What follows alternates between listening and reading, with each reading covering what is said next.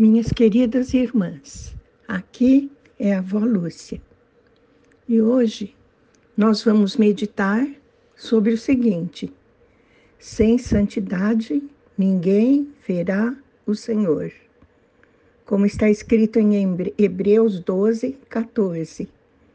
Esforçai-vos para viver em paz com todas as pessoas e em santificação, sem a qual ninguém verá o Senhor. Meu Deus, essa é a tua palavra. Ensina-nos a viver em santificação, Senhor, em processo contínuo de santificação, até sermos parecidos com Jesus.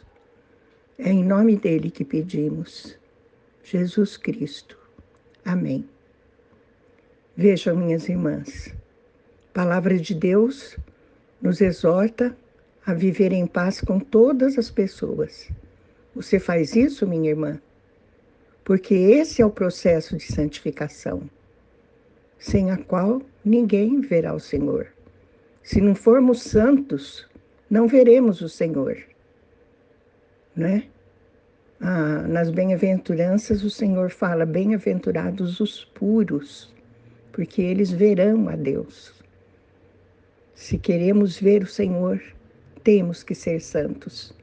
Temos que crescer em santidade. Temos que crescer na maneira pela qual somos a cada dia mais parecidos com Jesus.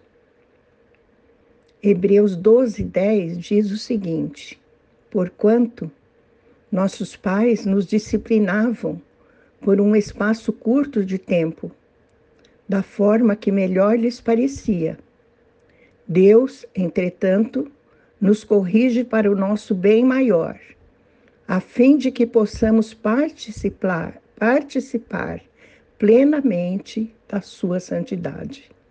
Vejam, quando o Senhor nos corrige, e Ele o faz continuamente, é para que sejamos cada vez mais santos. Então, temos que ser agradecidos quando o Senhor nos chama a atenção quando o Espírito fala em nosso interior, não faça isso. Fecha a tua boca. Não fale mal de ninguém. Não fale mal de tal pessoa.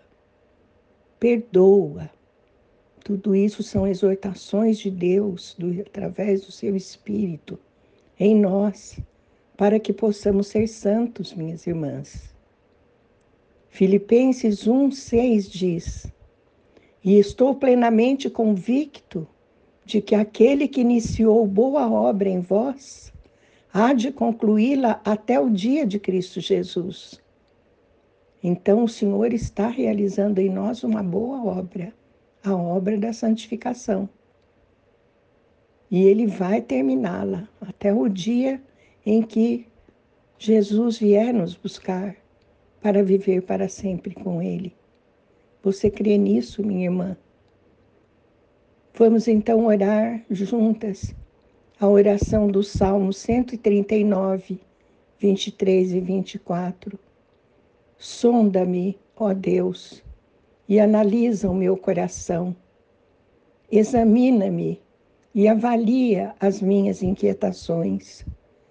Vê se há em mim algum sentimento funesto e guia-me pelo caminho da vida eterna.